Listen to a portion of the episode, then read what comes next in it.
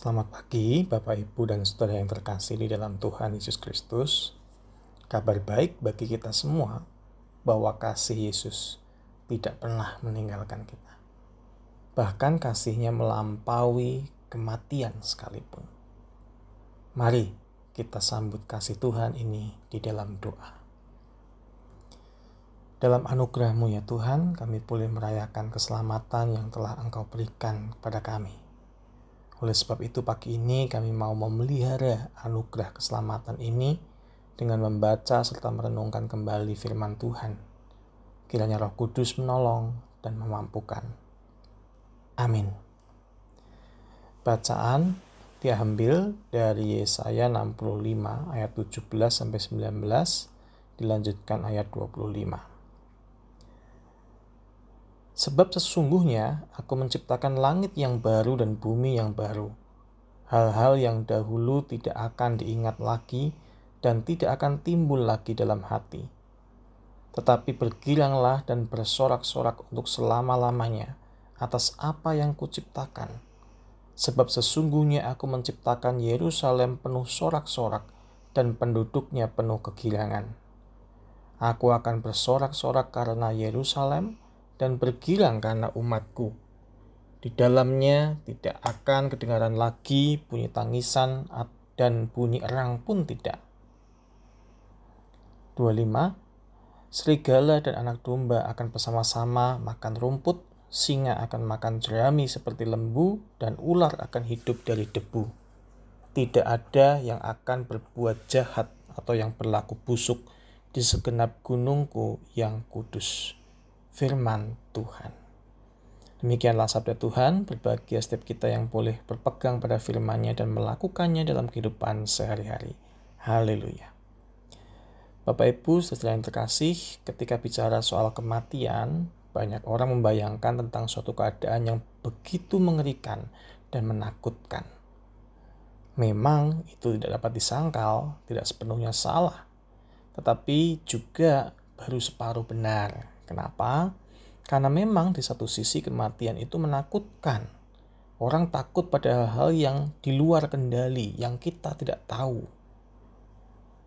Tetapi di sisi lain, sebagai orang beriman, kita diingatkan oleh firman Tuhan bahwa Tuhan tidak meniadakan kematian, tetapi Tuhan membuka jalan menuju keselamatan melalui kematian.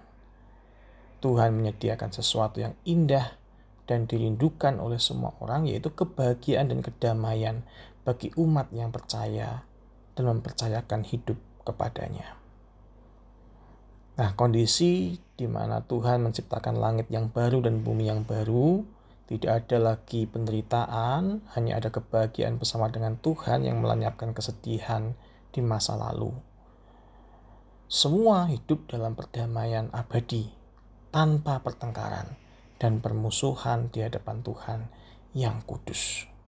Kondisi ideal ini memang tidak kita jumpai di dalam dunia saat ini, tetapi melalui penebusan yang dilakukan oleh Tuhan Yesus, sesungguhnya sudah dimulailah sebagian dari kondisi langit yang baru dan bumi yang baru, yaitu dengan hadirnya kehidupan orang-orang yang percaya pada Tuhan Yesus, saudara dan saya adalah orang-orang yang diperbarui oleh Roh Kudus dan ditempatkan di dalam dunia ini untuk terus memberitakan damai dan kasih Tuhan yang menyelamatkan dunia.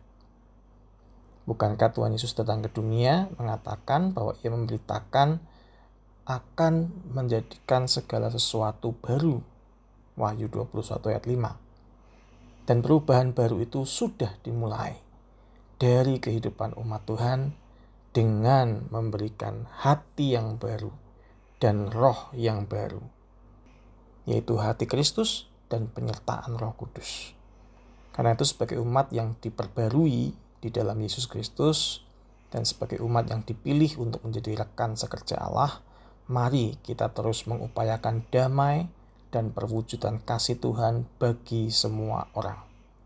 Sebab kekudusan Tuhan bukan hanya tentang sebuah tempat yang jauh, tetapi juga hati kita yang telah Kristus kuduskan dengan darahnya di kayu salib.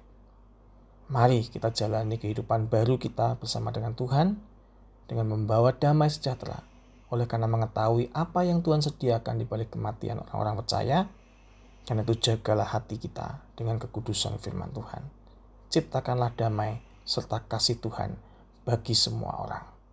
Sebab saudara dan saya adalah manusia baru. Amin. Mari kita bersatu dalam doa.